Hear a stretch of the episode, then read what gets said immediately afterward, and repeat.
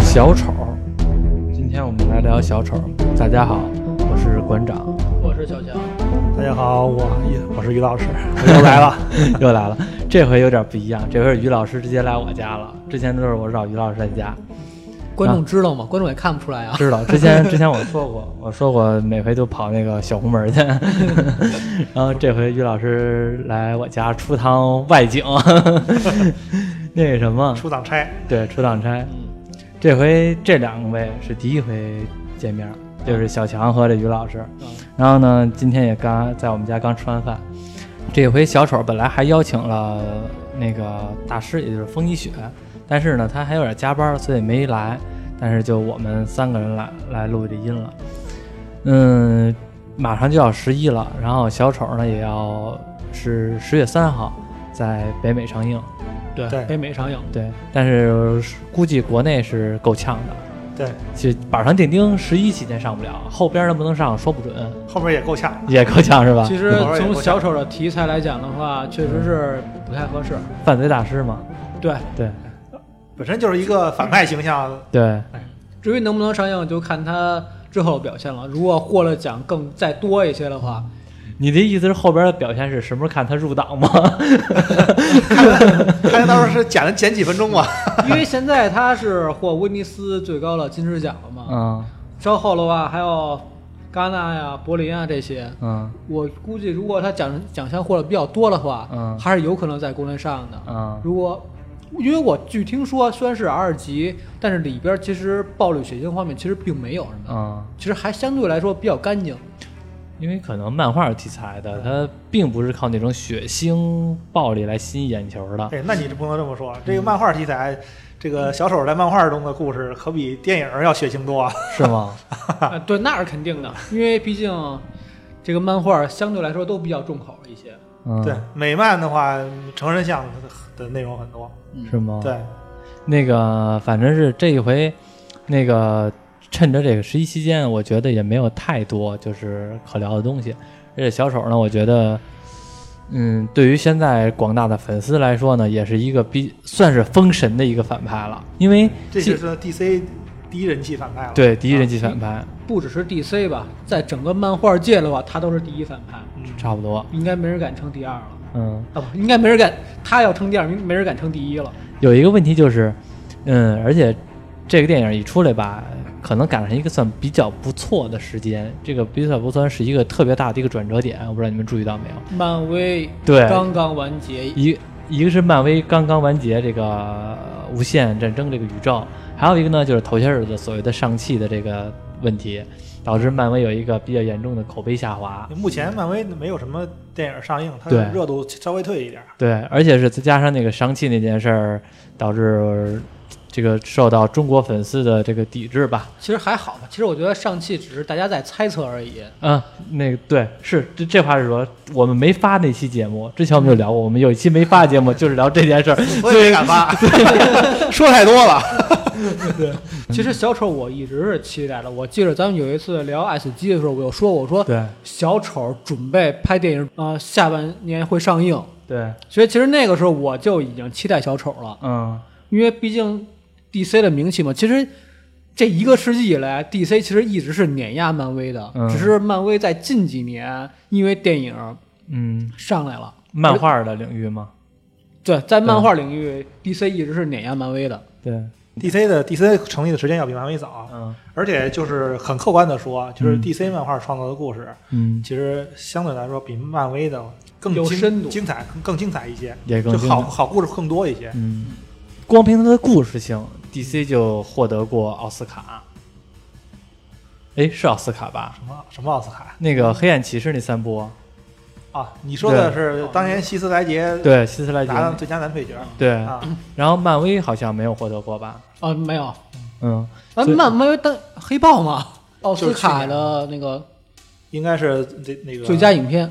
提名，啊提名最啊佳对影片对，是啊提名。拿到那个应该是艺艺术设计、服装设计这个奖。 那有什么服装设计、啊？对你，那其实你看，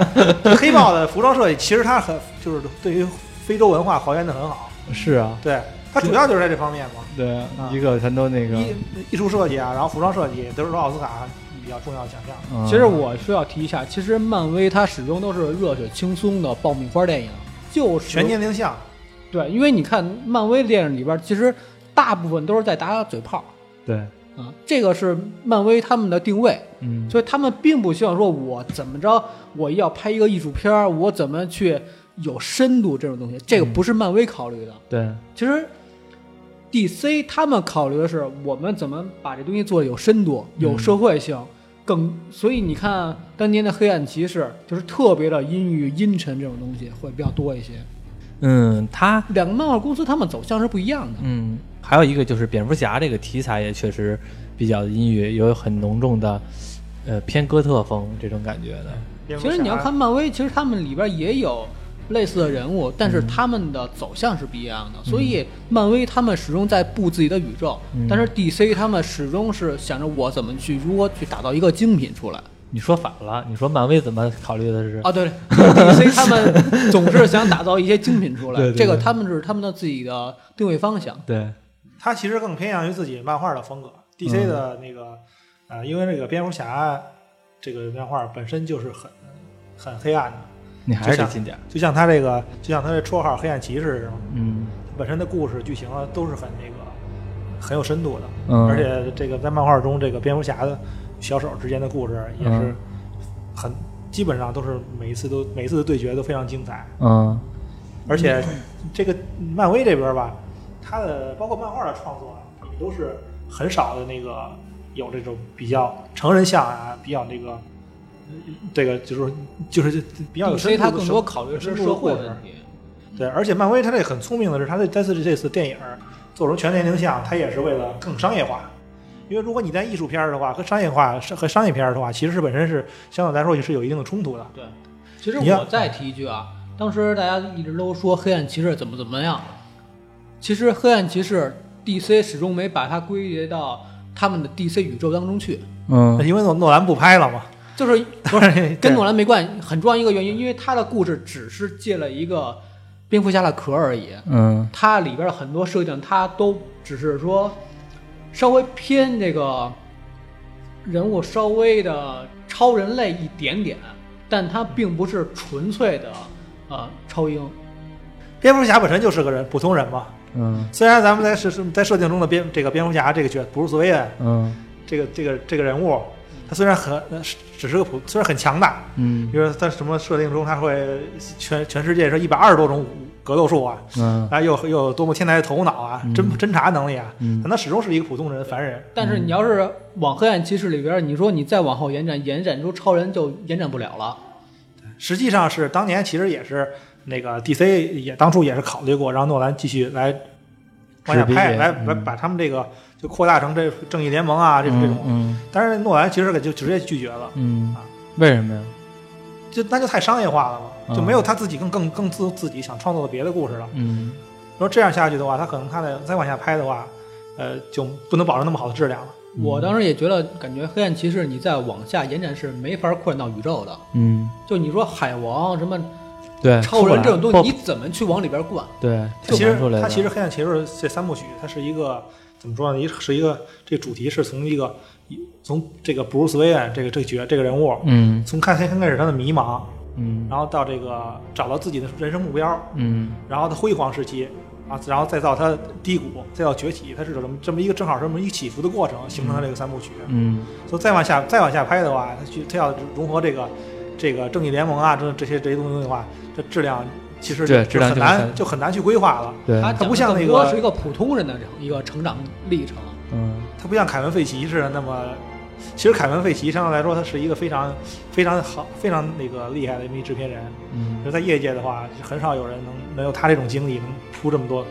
多年的故事。不知不觉扯了这么多，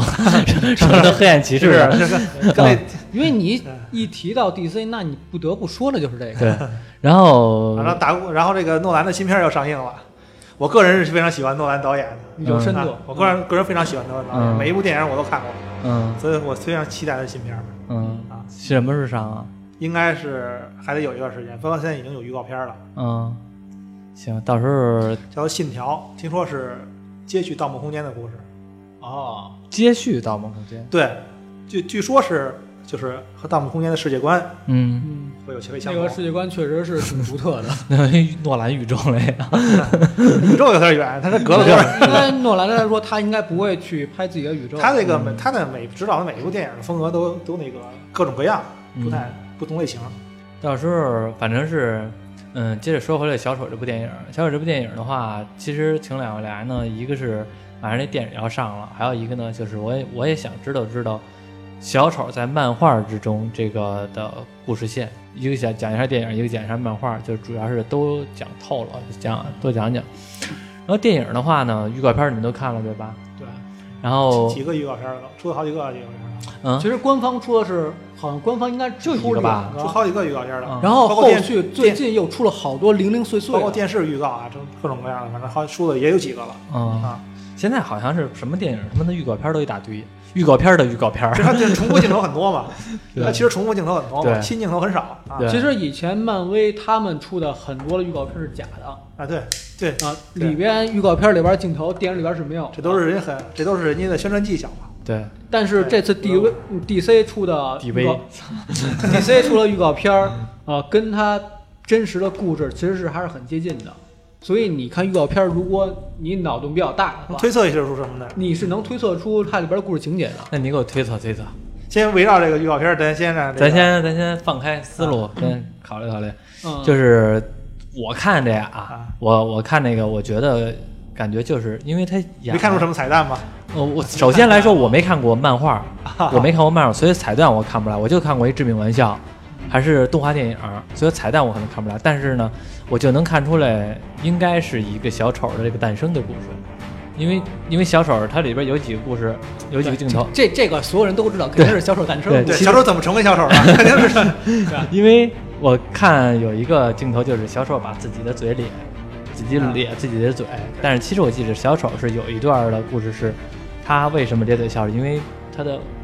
他父亲还是谁呀拿刀子把那他是的黑暗骑士里边讲了其中一个故你事。说那个啊是黑暗骑士之中给他加的那个那个那个那个设定，嗯但这个设定呃我记得黑暗骑士里边是有关于他的嘴裂开是有两个故事，其中一个是他父亲拿刀给他划开的。嗯对啊父亲他父他他那里边那个希斯莱杰扮演这个小丑，他他介绍说他自己父亲是个酒鬼，嗯对他这个这他这个设定其实也是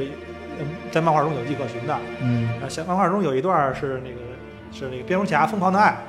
这部漫画中，他是那那个时候那个谁谁小丑女哈利嗯还是还是他的医生呢，还是心理心理医医生哦呢？知道他一开始不是心理医生嘛？他给那个小丑作为病人给他讲的时候，他就在说说我我小的时候是我父亲是个酒鬼，嗯，我总是扮小丑来逗逗我父亲笑。他这呃我觉得这这个设定应该是从这里来的，啊但是但是其实所谓的小丑的设定从来就没有说对没有被官真方的真真的被是承哪认个过。小丑自己都不知道他自己怎么变的，他人家不是，他不有一个很经典的台词说嘛？他说如果我有我有一个过去，我有过去的话，我希望是有很多种选择。嗯我记得好像说漫画中曾提到过，说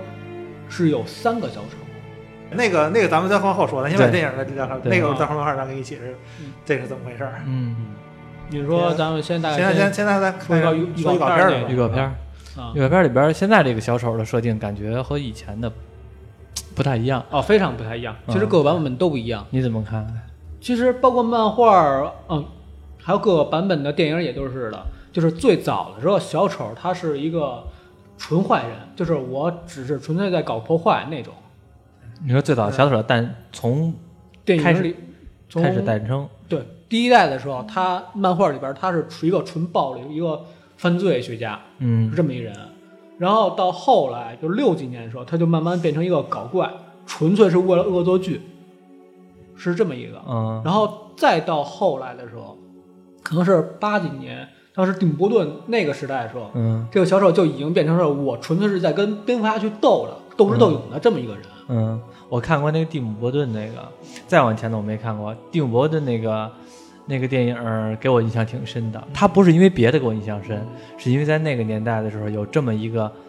让我觉得让我印象这么深刻的风格，就是那个风格是特别明显的那种哥特式风格，然后包括每个人的化妆，包括蝙蝠侠的战车，我会觉得他们好像有点像话剧的感觉。对对他其实那个风格整体就是很那个，很像那个画出来的漫画似的对那种，对对因对为夸张夸张的表演，因对为我觉得在那个之前的时候，咱们看到所有的坏人都是坏人像老鼠一样，好人像猫一样，在不停的追着坏人打。啊，结果那一代的小丑，他是已经开始跟蝙蝠侠斗智斗勇了。嗯，我设各种机关，我就是为了整你。换句话说，那个时代的小丑有了他的，从电影来看的话，有了他自己的独一份儿的人设。对，因所为以在之前的时候，我们认定坏人的人设就应该是犯罪、杀人，嗯然后那个等你怎等么。着，你有点目的，你是为了对抢钱也好，还是对说对你对对为了扩大自己势力也好？对结果当时这一代就已经开始不是了。对，我就是为了犯罪而犯罪，我就就是为了和蝙蝠侠作对，对我就是想干这件事儿。对我就是想让，要不他打死我，我不打死打死他。对，这个社会就是需要变态。 对然后再往后的话，到两千年左右的时候，嗯然后慢慢又整个的漫画界开始又开始变化了，就是坏人他已经不是纯粹的坏了，他已经是处于是在光明黑暗之间这个模糊地带，嗯所以就比如像 V 字仇杀队啊这个时期会诞生了，然后小丑也是在这个时期也开始变化了，就比如说零八年当时黑暗骑士，小丑他就已经变得他不再是我为了我一定是为了钱也好，我一定要斗蝙蝠侠也好，他开始有了自己的一套理论，嗯，对其实你其实那个谁你说的这个他这个这个这个变化，其实是跟当时漫画的这个发行的这个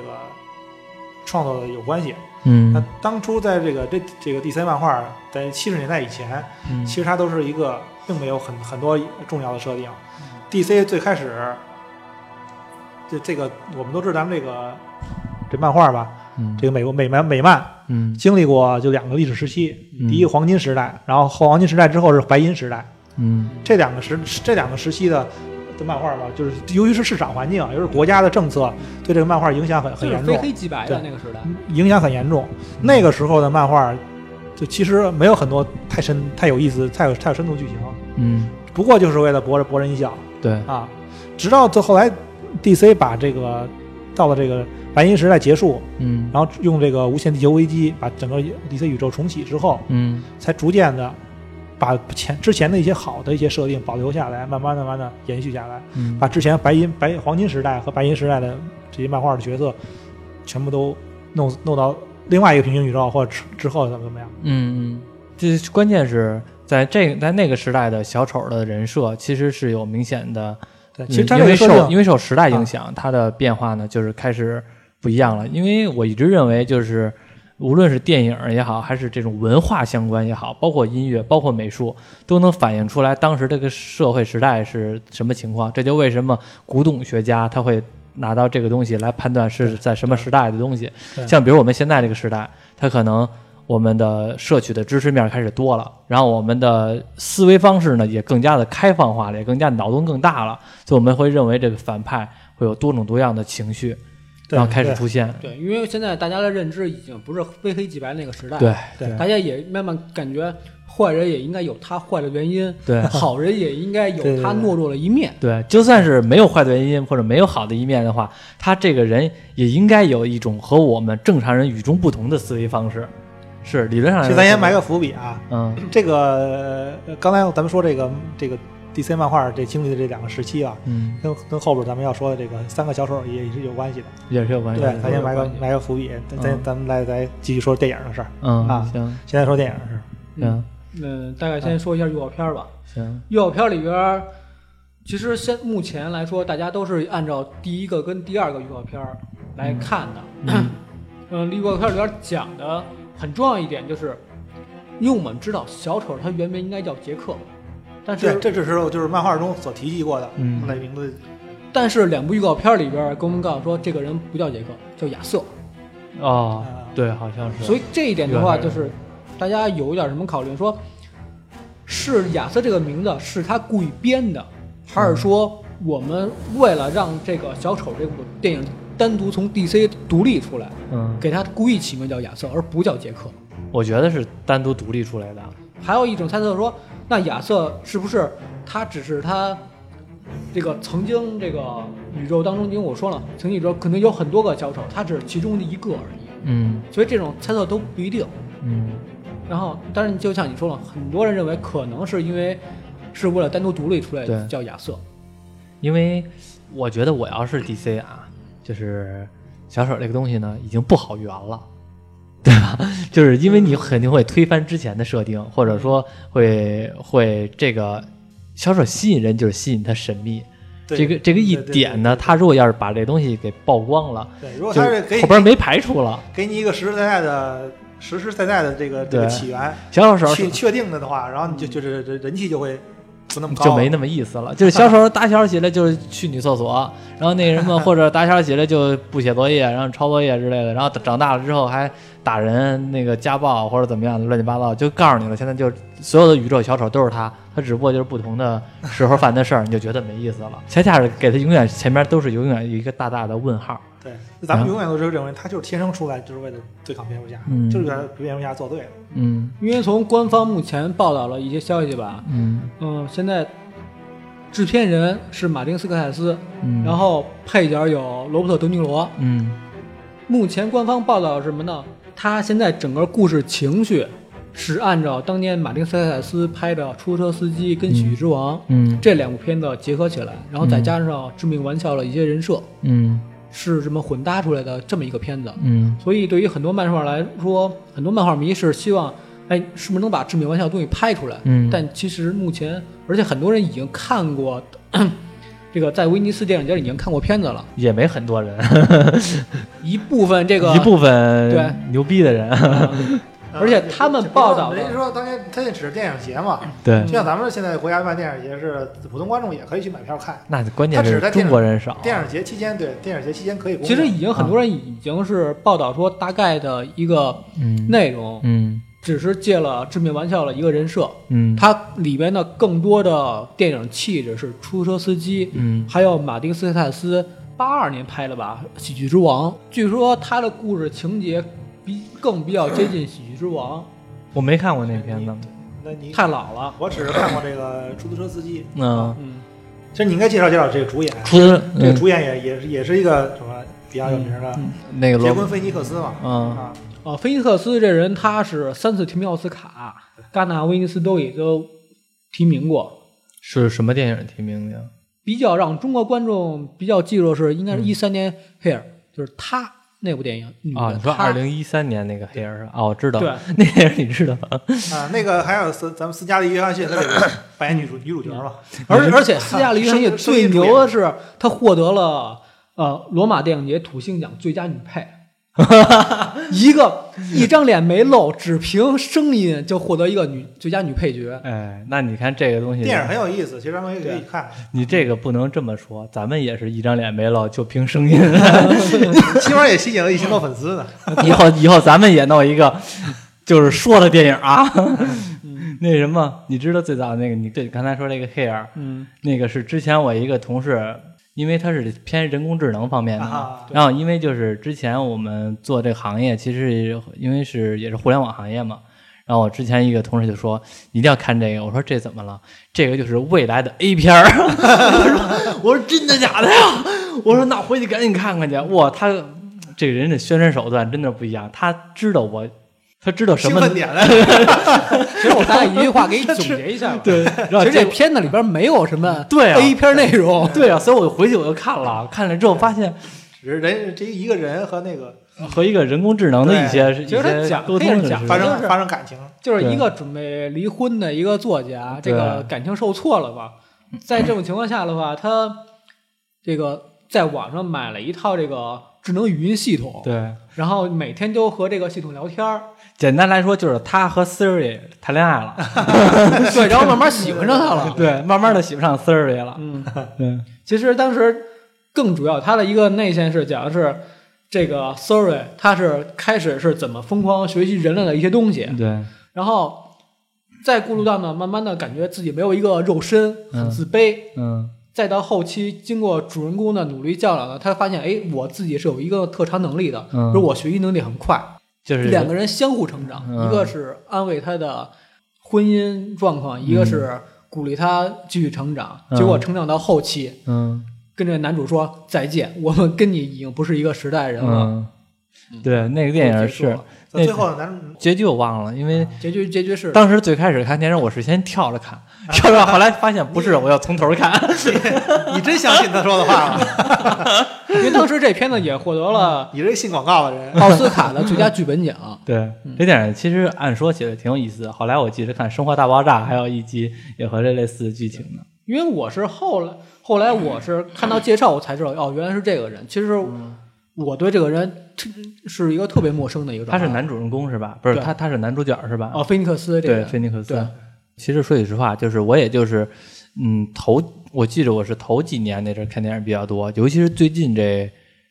六七年吧，我已经很久没有再看电影电影了，也就是为了做这种电台节目呢，强行把自己努着往上 看。你你这么说 的话，有人听你节目没事儿，没事儿，没事儿，没事儿。诚恳，我觉得最大家我们这种其实也不是专业的，其实最吸引人的就是保持一个诚恳的态度就行了。嗯我再往下 说啊，当年一三年菲尼克斯拍完《黑尔》这部电影之后，嗯然后一四年开始，他是一直在研究那种怪咖类的嗯，角色，就是他想突突破破自己突破自己，因为当时在《黑尔》的时候，他是演一个那种温文尔雅的，是这么一人。有点儿。这就为什么当时我同事推荐我，因为他认为这是程序员儿嗯，的世界，就是因为他就是程序员儿嘛，他的意思就是这是程序员儿的 A 片儿。但是我我知道他就是宣传的话，对然有后代我入感，对他来说有代入感。对对程序员儿来说还是比较有代入感的。确实那部片子可能程序员看着更亲切一些，对对对对对，也更容易理解。对嗯，因为他没推过的，因为我那同事没推荐过我太多电影，一个是推荐我这个，另外一个就是推荐我那个什么，那个卷福演的那个，演那个号称是程序员祖师爷的那个，二战期间发明计算机的那人哦图灵是吧？哦，图灵啊，模仿游戏啊，对 嗯模，仿演图灵嘛。啊，对，我再继续说啊，嗯当时菲尼克斯一四年开始，他准备他的一些怪咖的一些演技，嗯他是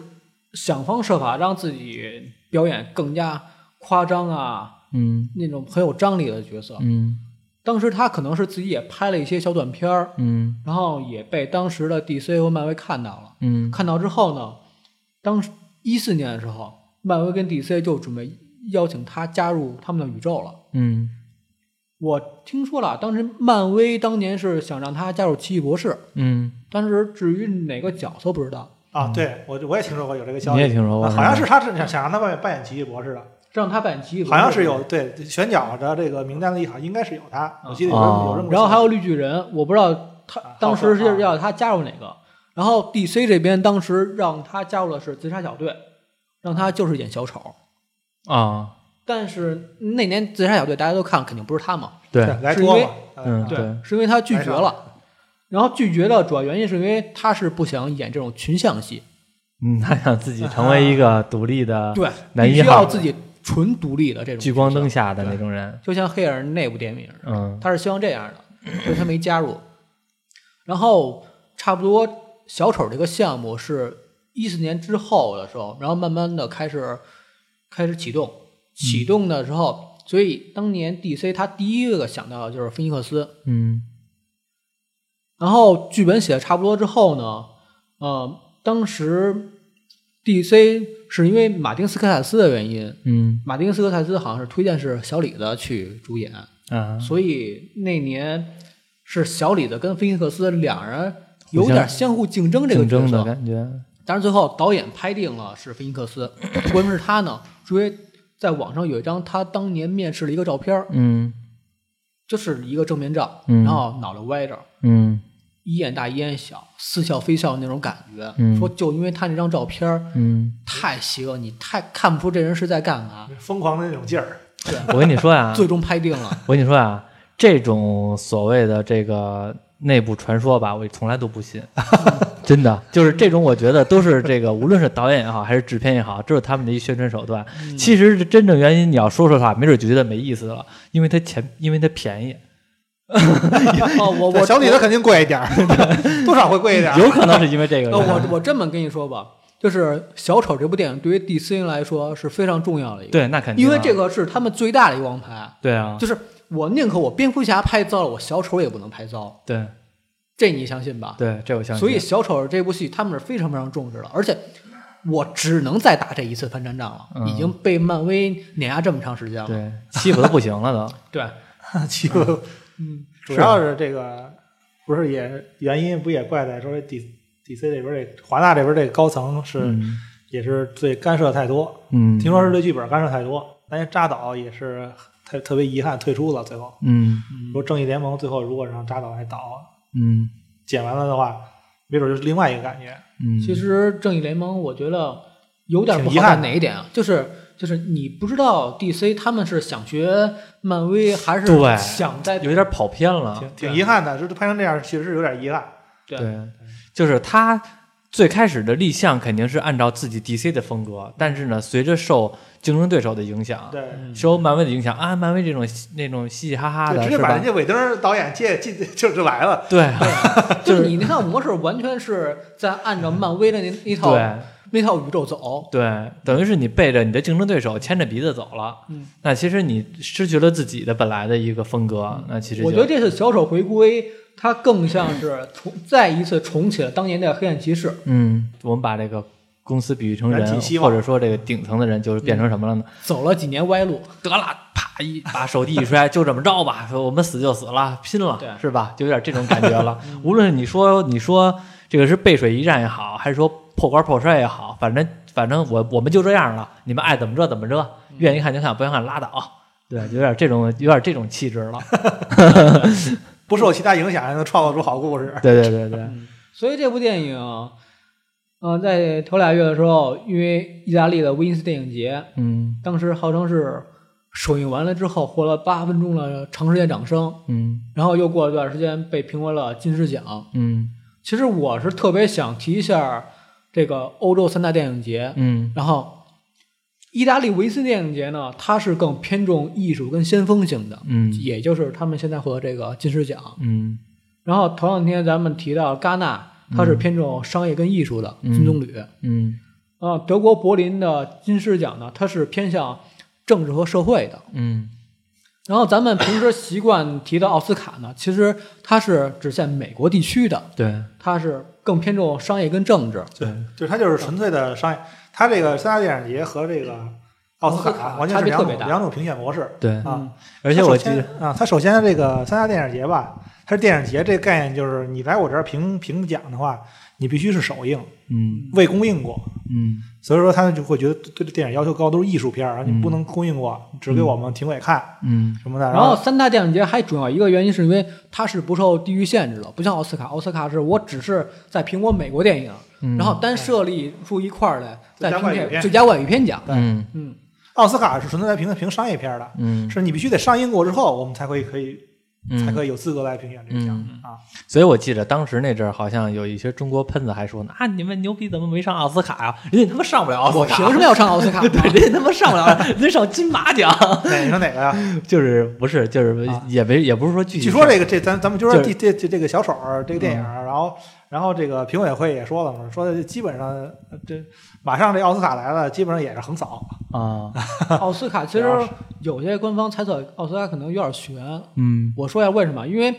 这个欧洲三大电影节它更主要是偏向艺术性的啊、嗯，呃它是不受什么票房观观众度任何影响的。它也不受题材限制，嗯对尤其是金狮奖的话，它更多是推荐一些先锋电影，嗯比如中国当年八九年侯孝贤的《悲情城市嗯》就获得金狮奖。嗯你看侯孝贤那种画面风格，大家了解的应该都知道，嗯，正常人看不下去对，还有之前贾咱们也聊过他的电影，啊。当时没有只提过一嘴，对，提过一个。还有贾樟柯《三峡好人》， 嗯，我估计也都不是这种爆米花电影观众喜欢的。嗯还有王家卫先 生， 他都是电影节常客。对，咱咱们看这不就是装啥吗？我只是捋一下，当年中国获得金狮奖的啊《悲情城市》《嗯三峡好人》，嗯还有张艺谋的《秋菊打官司》。嗯，这三部电影只有这三部获得了金狮奖，嗯就包括当年《阳光灿烂的日子》嗯夏雨获得了影帝，葛优获得了《活着》嗯葛优是在是戛纳影帝，葛优拿过戛纳影帝，我记得是哦啊。当时他是获得金狮的影帝，就凭着《活着》啊，这部电影。那戛纳应该也拿过影帝，是演过应该是另外一部电影啊了。嗯，有然后所以从威尼斯电影节他们这种口味来说，大家应该都知道了，就是《小丑》这部电影，它不可能是完全是漫改的，嗯而且可能画面会特别沉重。但是有一个不同的一点是什么呢？嗯就是你刚才说的这些电影吧，一个是时代的局限性，在那个时代的这个电影的市场没有现在那么朝气蓬勃，还有一个是呢，我们现在其实普通大众对这些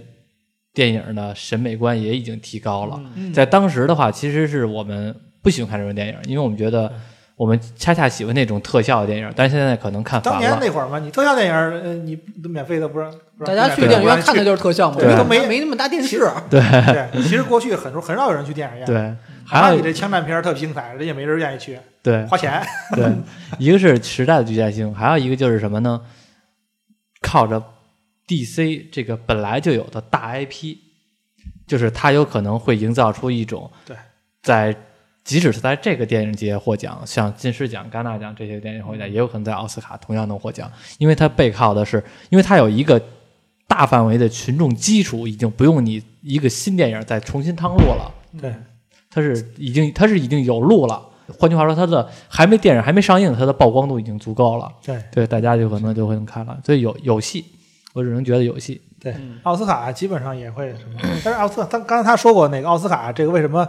就是概率小点儿嘛？是因为嗯奥斯卡，咱们这么说吧，啊奥斯卡的的评委其实都是很那个很会装的那种，嗯，很觉得自认自认为很很很有逼格的那种这种人，嗯所以他们轻他们轻易看不上商业片儿和这个是那种特别特特别用特效的商业片儿和漫改电影儿。嗯漫改电影儿很少在奥斯卡上拿到提名，嗯，就因为他们自始至终都就对是任何电影节都对不会去，都会对这个漫改改电影儿特别那个什么，抵触特别在对就就觉得它本身就是商业化的，不够艺术性。嗯但其实你奥斯卡本身就是评的就是商业电影 儿，嗯，你要什么艺术性啊？ 对对所以是这个吧？黑豹还是对，会其被实提其名实奥斯卡，对啊，对， 要不说奥要不说奥斯卡这导这评委就是其实很那什么，嗯，就很会装，就是当什么立什么。对对对。但是奥斯卡的话，其实大家当年都是在骂这个当年奥斯卡评这个黑豹这件事儿嘛，啊提名啊，就是还有很重要一个原因就是奥斯卡现在他们的政治正确有点畸形了，我觉得。嗯，对，但是这次小丑里边有些，呃，有些镜头有点是在歧视黑人这种啊，啊、所以嗯奥斯卡的机会不会太高。哦看好啊那可能是这个东西是挺关键你怎么的看。我不知道你们看那个预告片的，其中有一个镜头，呃，就是小丑在勾勒他前排一个小孩儿，在不停捂脸啊，去逗着小孩啊儿笑，对对小孩儿笑得很开心，结果他妈回脸就就怼了他一句，就是你不要再勾勒我们家孩子。啊嗯啊，对对对，是有这个镜头。啊说就从这一个镜头，奥斯卡可能就会被否。不过你说这个，就是这个东西，其实从某些角度来看的话，是红线， 是对，你不能触碰的。先先，咱咱这这也是很多这些东西吧，还得等上了之后咱们才对一个就黑人假如说啊一个黑人竟然成为主角的绊脚石， 就就是，假如说啊，如果真的是有这种，嗯，略带，不管它是初衷是什么，就是稍微的让你观众看点儿有点儿文字狱的感觉，有点儿嗯，这个所有的感觉的话，都有可能会触碰红线对。然后这就是像刚才刚才说的黑豹所谓获得奥斯卡什么乱七八糟的，其实我们看过黑豹的人都会觉得挺一般的。挺一般的，嗯就是就是那肯那肯那怎么办？人家就是人家政治正确，对啊，肯定会就是啊，现在大家都在捧黑人，对啊，对有有些东西，嗯你要说提名最佳影片确实很夸张，对嗯啊但是有些东西其实还还是有有道理。比如说刚才我说的最佳服装设计，嗯人家还是有有一定竞争资本的，嗯。是吧？我觉得也就那回事儿，你让我，啊 但是其实实最夸张的，其实很多人都觉得最夸张的其实是那个是上一次那个绿皮书，嗯有人说绿皮书其实是很很很过的那个太过分了。啊，他其实很很过的。你明明是一个歌颂黑人的，就是为了那个排就是你解正常解决歌的颂，你可以歌颂，但你不至于说用一个白人主角，我必须要瞄的那么狠嘛，嗯就是太 说主旋律了。对，为什么说我们这个我们黑人说就是歌颂我们黑人的电影，就是偏向我们黑人这边电影，为什么要用一白人主角来那什么嗯来衬托，嗯，是吧？啊然后结果就那什么，就白，其实又是一白人主角从这什么呃不慢慢的成长的这么一故事。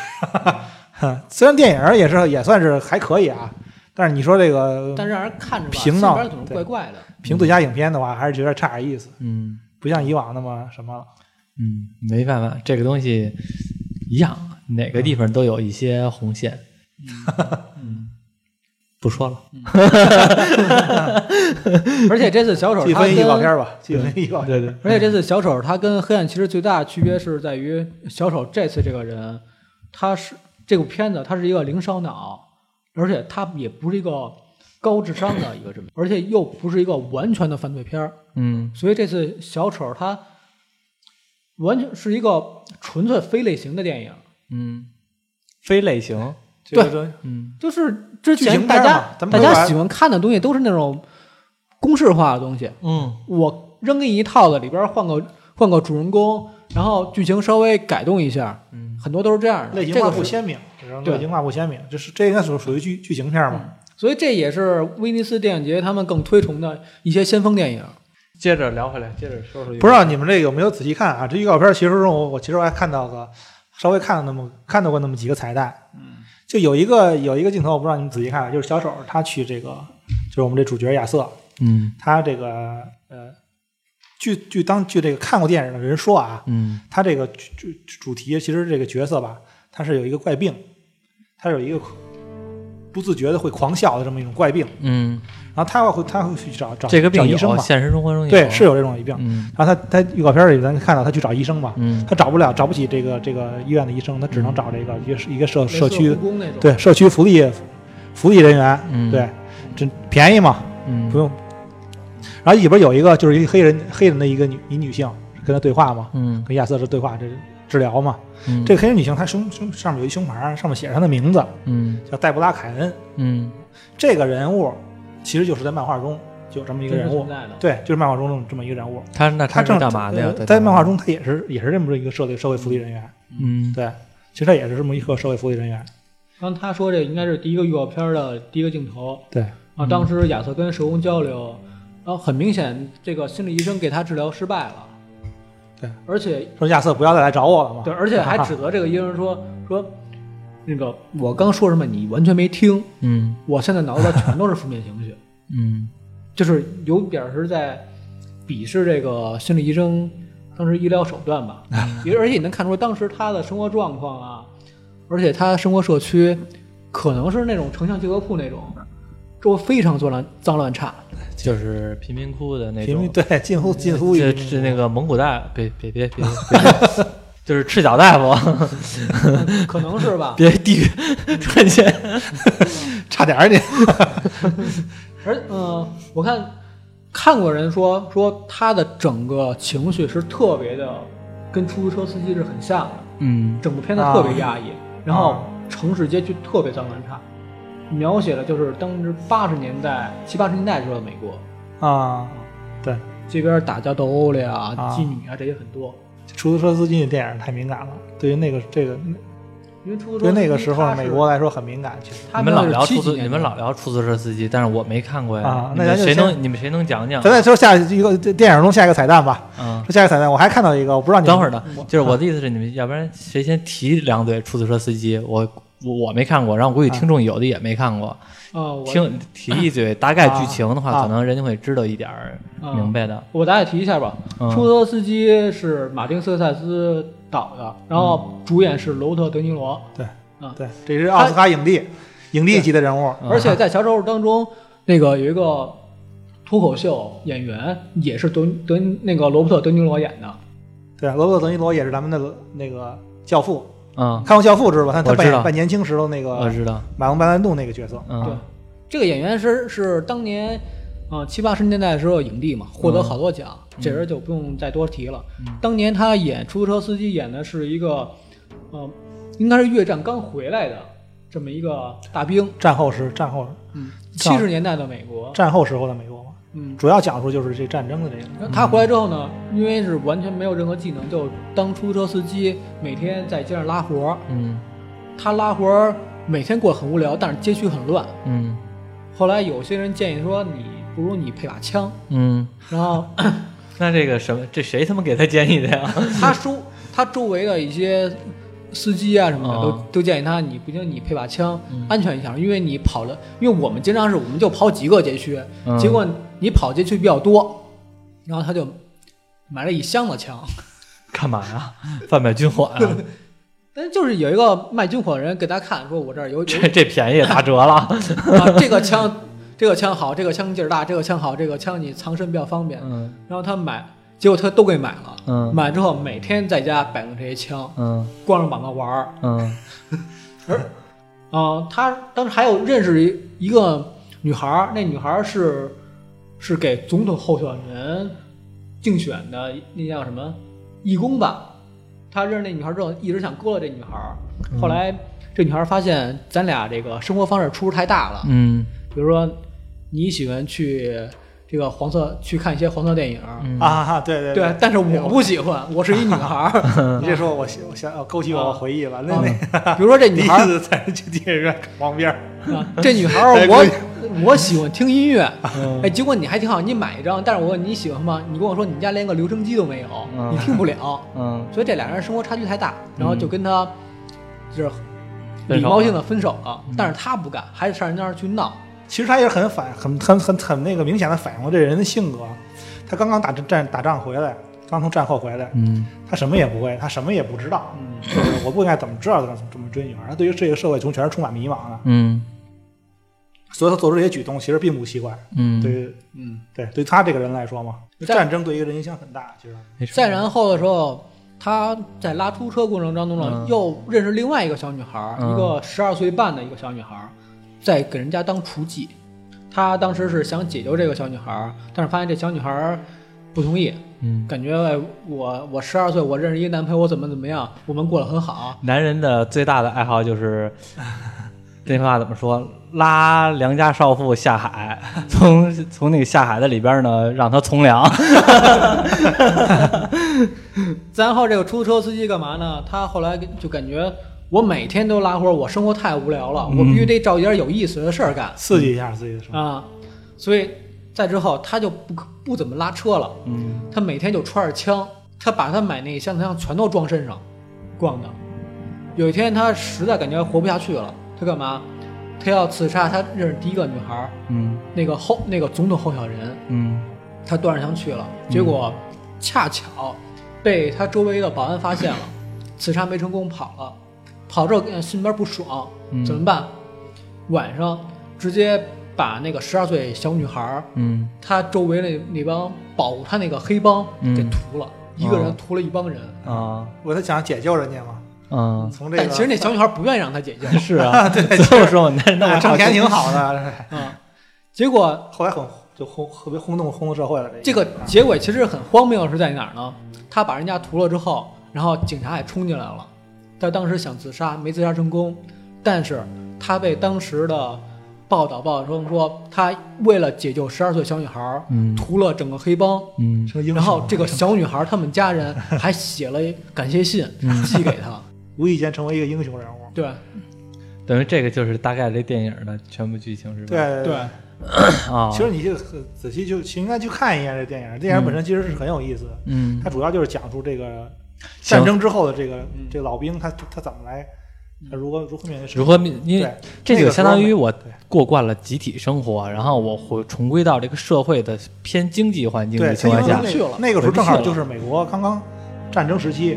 所以他也就是想来反来反思一下战争对人的影响有多大，嗯这么一个所以再回到小丑这部电影的话，啊、他街区的设定，然后他这个人的生活状况，嗯那种精神面貌，嗯应该是完全是在在重写了出租车司机这个角色。嗯，明白明白嗯。其实，嗯，你是刚才说的退役老兵嗯啊，其实我想起来。也有点儿和这个有点不一样的啊，就是那个像什么《肖申克救赎》里边那个老头儿在监狱里边住了一辈子，然后弥留之际出狱了，然后出最去之后后发现什么都干不了，啊 对，什么都干不了，对最后上吊了。嗯其实就是有点类似的，就是这个人从一个我在这个环境里边活了一辈子了，到老了老了之后，没有什么对这个社会的接受能度差了，就要重新认知到这个社会当中的话的一个矛盾点。有的时候我们上班也一样，我们在这公司待了十年了，我们现在去新公司，谁都会发慌。嗯，对，对大概讲一下，再接着往下讲预告片吧。预告片里边还讲了是他家中还有一个母亲，嗯他给他母亲洗澡，嗯当时给他母亲等头浇水，俩人看来还过得还挺开心的。对嗯，但是你从这个给母亲洗澡这件事儿，你也能感觉出来，他这个母亲她肯定是有一些身体或心理的疾病身的，体不便嘛，嗯才会有这种然后也能看出当时她生活的情况应该是特别小的一间屋子，嗯阳光也特别昏暗，嗯比如还有什么带着她母亲在屋子里跳舞啊什么的，应该说她母亲是她唯一的一个依靠。这不像咱漫画提的，小丑都是有都是有老婆的。 对漫画提的提过的小丑的经历是有老婆的，对结果没有嗯，啊。然后还有一个镜头是，当时他有一个记事本儿，记事本儿里面写着是患上精神病最糟糕，希望你，希望的人呢，希望你能变得像正常人一样。嗯可以看出，当时他不知道是他得了精神病，还是他母亲得了精神精神病，嗯但是他对当时的治疗环境啊什么的，应该是不是太不是太喜欢的。然后第二个预告片里边有一个镜头是，当时他母亲已经躺在医院，带着呼吸机，然后电视上在播一个脱口秀演员的表演，啊，那个就是罗伯特·德尼罗嘛，对当然你，说那过了个罗罗伯特·德尼罗扮演的嗯嘛啊，然后当时那个镜头是表现到小丑当时看到表演之后嗯很很欢喜，因为电视上除了播罗伯特·德尼罗的表演之外，还在播他的一个镜对头，。其实是那个是那个脱脱口秀演员的介绍，嗯介绍这个亚瑟的表表演嗯啊，然后其实他很高兴，嗯，他以为是就是人家是在给他宣传的的，啊他，结果人一转头就说就就在就就在吐槽他这个表演，嗯说你的表演哪儿哪儿不好哪儿哪儿不好，嗯，对，是一个很讽小丑还是对比较自非常卑的讽刺的这么一所以从这个社会层级哎可以看出来，他在母亲可能在医院处于一个弥留之际，然后他的家庭出现问题，嗯然后他被另外的演员嘲笑，嗯那显然他的社会关系、他的工作也出现了问题。对嗯生活的一点希望都被人家打破，对，然后再往下一些镜头，比如说他当时扮作小丑，啊然后在街上挥舞广告牌儿，嗯然后结果过人啪一下就把广告牌儿打飞了，嗯，对小流氓是吗？对对小流氓是然吧，后就追那几个人，结果嗯到一个街边儿的一拐角处之后被人胖揍一顿。嗯啊其实都是他当时生活状态嘛。本来我已经很穷了，我我希望能成为一个小丑，去给大家带来欢笑，嗯结果被你们这么耍。嗯， 等于是，嗯，是从电从电影本来预告片啊，因为现在平常剪出来的是这样，我们能知道的消息是这样，对但是因为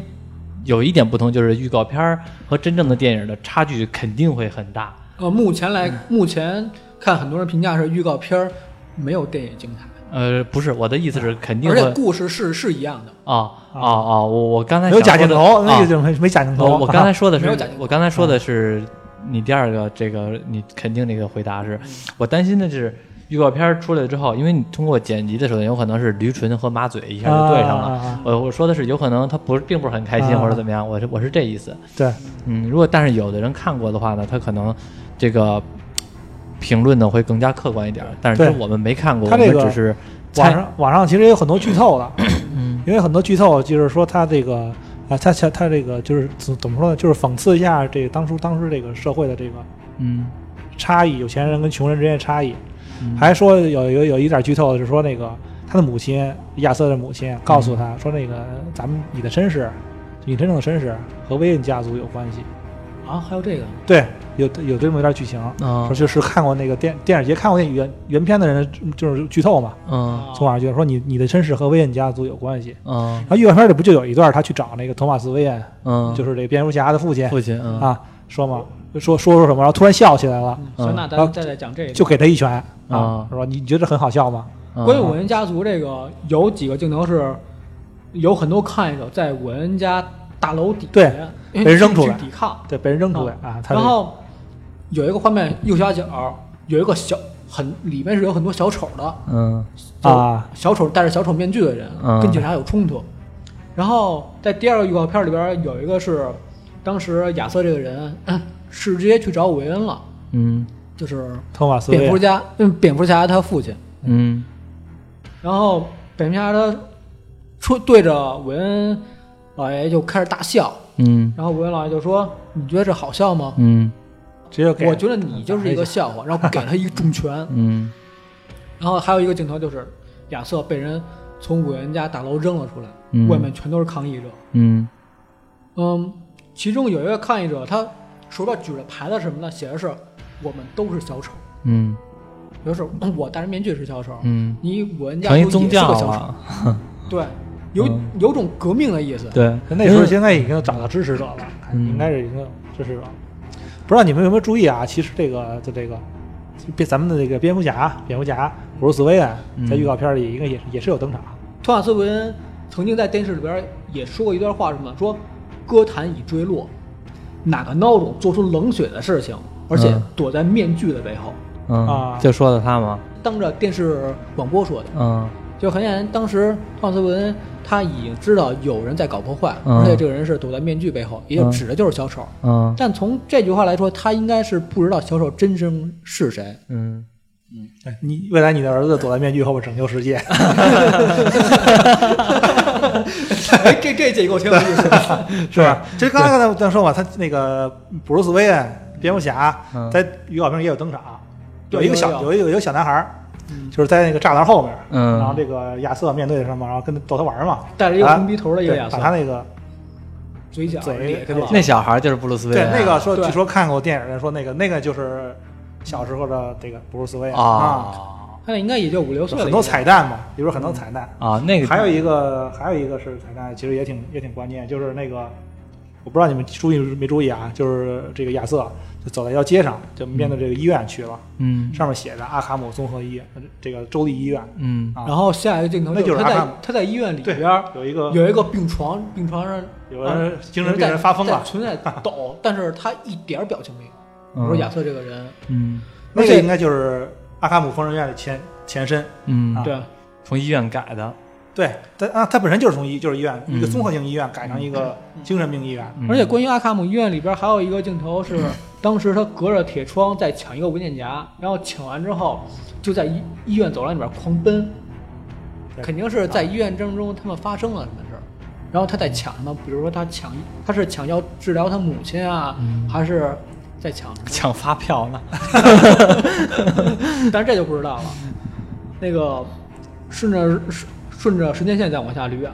当时讲到了托马斯·温恩这一段，嗯然后后面还有一个镜头，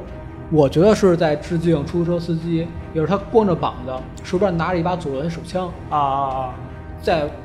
拿着手枪在家里边跳舞。很显然，他这人可能有点像出租车司机一样，嗯我开始有了自己的武器，我开始有点疯癫了，嗯我要去做点什么对。，应应该会有致敬镜头。嗯嗯，但是那个镜头里边儿，评论说当时他在家中，那个镜头里边是没有摸他母亲的，嗯，也就是他母亲可能在之前那个带呼吸机那段儿的时候，已嗯应已该经可能过死世掉了，了。嗯嗯，这是这个家中只剩他自己，所以他开始任意疯狂。嗯然后再往下推的话，嗯、曾经有一个镜头是警察，两两个穿着黑衣服的警探，从地铁里冲进地铁，嗯然后地铁外面的很多群众手里边就拿着小丑的面具，嗯可能是当时革命有所成功，所以每个人都开始戴着小丑的面具那，已经影响了很多人了，嗯对，其实他的可能有点像龟子抽查队一样吧。然后这两个警察冲进了地铁车厢之内，车厢之内一帮人拿着小丑的面具，嗯有戴着，有人拿手手里拿着，嗯然后这个两个警察拿着左轮手枪往前冲，想打谁的时候，被这帮人摁在地上，嗯，可能这两个警察也就死了吧。那个其实，嗯，小我记着我之前看歌坛，其实到后来的时候，歌坛里边的小丑呢，那个杰麦罗，杰麦杰罗罗麦嘛，呃，杰罗麦， 杰罗麦他啊也是成为了一个相当于一个标杆性的人物人物，啊嗯就是很多人会追随着，就像对歌坛出那个杰罗麦死了之后出了一大堆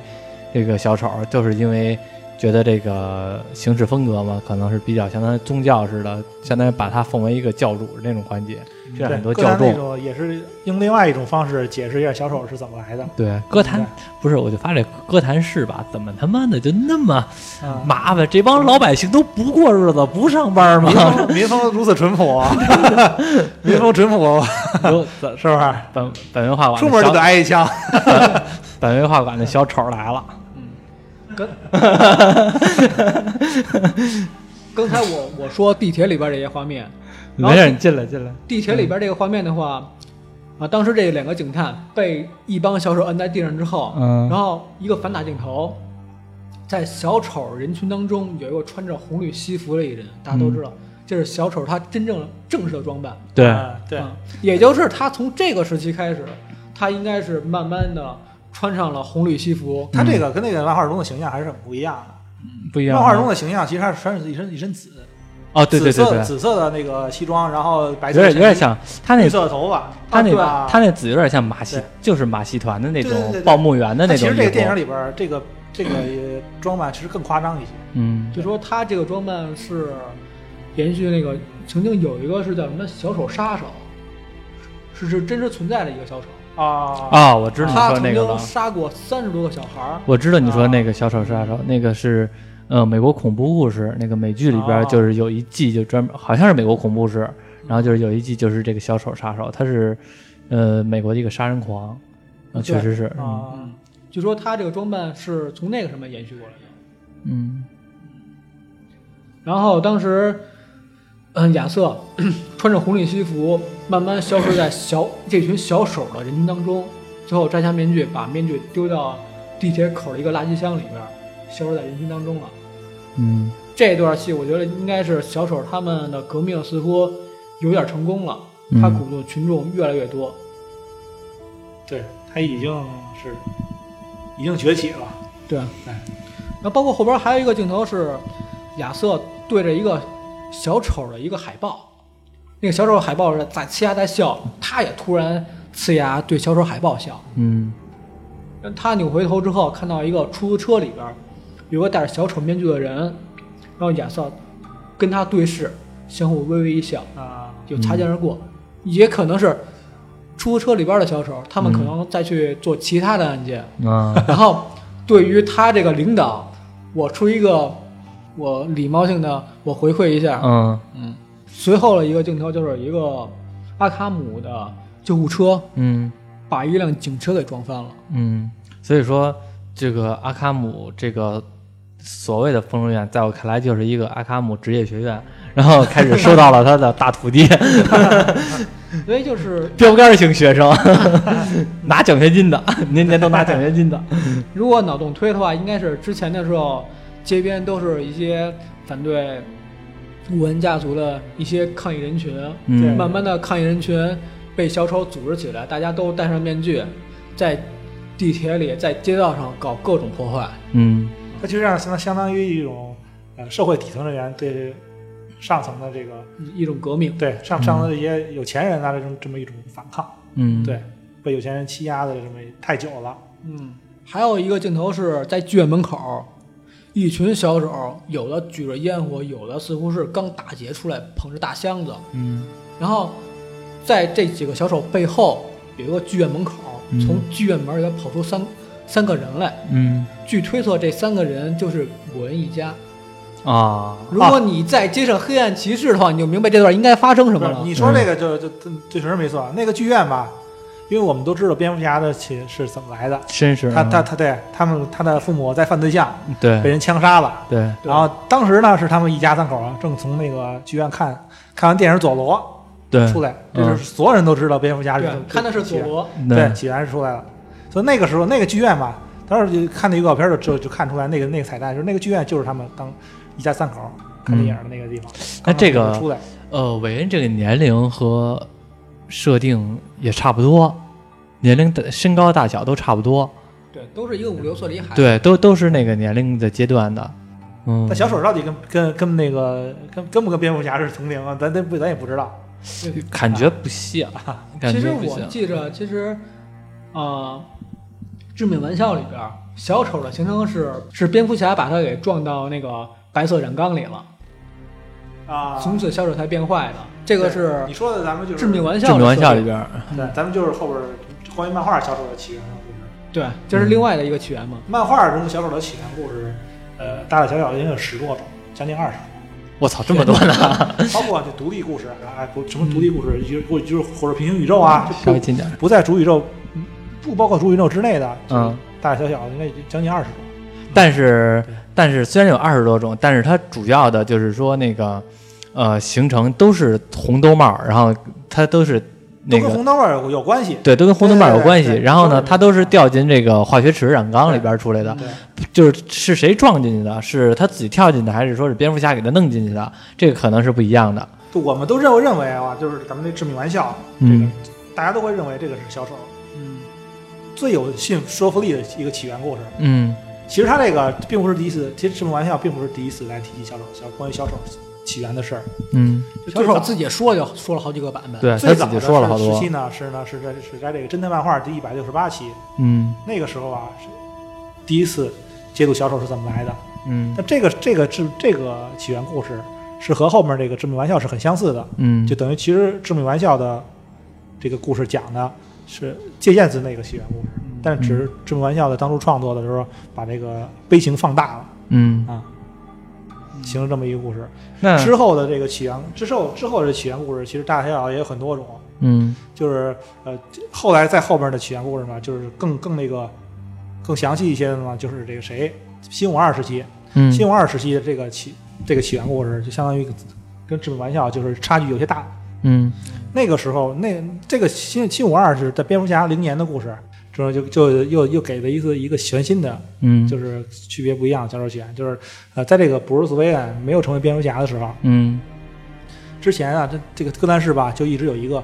呃犯罪团伙儿嗯叫做红头红头罩帮，嗯红头罩帮呢就是呃宣扬的是什么呢？只要你你带上你要加入我们这红头罩帮。你就你戴戴上这上红戴上这灯个红头罩之后，你就可以任意的去犯罪，嗯就没有不会不要是有什么顾虑嗯啊。然后这个这个组织的老大叫做红头罩一号，嗯然后这个就后来呃这个呃布布鲁斯韦恩吧，为了为了对抗这个红头罩红头罩帮在这个哥谭市这么猖獗嘛，他就成为了蝙蝠侠，化身为嗯蝙蝠侠跟他们对抗，嗯最后。在这个这个经典的这个地方嘛，A C E 化工厂嗯把这个红头罩一号这个老大嗯推卸化化学药剂池了，嗯然后之后呢，就这个红头罩一号的老大就失踪了，嗯直接失踪了。后来就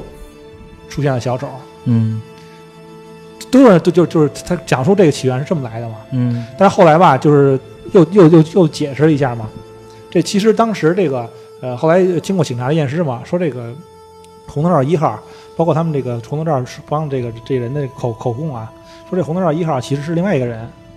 这个人早在这一天之前就死了。嗯所以说，到底到底被跟被蝙蝠侠不小心推下一那个化学药剂池的那人到底是谁，咱们也不知道了。嗯啊，然后之后的故事，之后到了那个这个蝙蝠侠这个呃也也是新五二时期蝙蝠侠的这个灭族之灾的时候，就小丑就出来暗示说，当年我就是掉下那个化学药剂池的人。但是但是他也不知道，他暗示他说话也没谱，，对，就是咱们说，就是所以说所以说他咱他们妈也是一口贩子， 所以说我们给小丑的所有起起源，当刚才咱一直说嘛，说将近大大小小将近二十回，就是哪个是真的呢？哪个是假的呢？嗯这个谁也不知道嗯啊，都都都是他他们嘴里说的。小丑只是一种嗯信仰，根据不同时代的变化，对对对，就像我们咱俩，就像那个这个咱们这个黑暗骑士里边经典台词嘛，这个这谁蝙蝠侠也说过，面具只是代表一种信仰，任何人都可以成为蝙蝠侠。对嗯对他小丑同样是同样是这么一个存嗯在。应该是就是当时咱在提剧院的事儿，可能韦恩家族这个韦恩老爷应该都死了，最后只剩下了蝙蝠侠一个小孩儿，嗯当时是五六岁，然后再往后了一些啊镜头表现是亚瑟这个人开始在舞台上跳舞了，扮成小丑的样子，穿着红绿的西服，在化妆室抽烟，而且在家里边把头发染成绿色儿。也就是可能是这个电影拼到最后的时候，他才把自己头发染成绿色啊。然后还有一个镜头就是，当时的时候，他对外边人说说那个，你出去介绍的时候不要介绍我名字，你就直接介绍我是小丑。嗯完了，请介绍我我是小丑，对他跟对主持人说嘛，这个镜头他其实是在致敬的是《喜剧之王》，我说我不是周星驰那个《喜剧之王》，是啊马丁斯科塞斯的呃帮当时八二年拍的《喜剧之王》。这我还真没看过，嗯玩意儿我大概说一下那个《喜剧之王》吧，那个《喜剧之王》，呃，也是罗伯特·德尼罗主演的，哦嗯他演的是一个特别喜欢脱口秀的也这么是一个马人，马丁斯科塞斯的御用男主角之一， 对，一个小李子，一个是一个罗伯特德尼罗。嗯，罗伯特·德尼罗这人呢，他自我认为我自己很有喜剧天分，我想成为一个脱口脱口秀的明星，嗯但是当年的时候，有一个叫杰瑞的这么一个脱口秀演员特别火，然后他就不断的去骚扰这个杰瑞，说我想跟你同台表演什么的这些。他在他在车里骚扰过他，然后还去他公司堵他，堵他很多次。开始的时候，他的身边工作人员啊、保安啊什么的就很礼貌的拒绝他，但后来太能闹了，就直接给他推出去了。在公司骚扰不行，然后就去他家里骚扰。去他家怎么骚扰呢？直接带着自己女朋友拎着箱子要去他家住。当时他家这个保姆也不知道这人怎么回事，就给安排进来了。结果安排进之后呢，这个脱口演员就跟他就婉言拒绝了一下，嗯你你不合适什么样的，就是我跟你没什么关系，你还是走吧。但是他反复了骚扰，最后杰瑞这个人就直接可能是破口大骂了吧，就把他轰走了。但是罗伯特·德尼罗这人不干了，就觉得我受到侮辱了，我这么有天分一个人，怎么能被你们这种人拒绝呢？就拉着自己朋友把这个演员给绑架了。绑架完之后，不要赎金，不要任何东西，他只要求什么呢？我要上台表演， 电视台给我做直播。嗯，舞台型人格就要生活在聚光灯下。，对，对， 他就要表演， 嗯戏精，啊因为被绑架了嘛，所以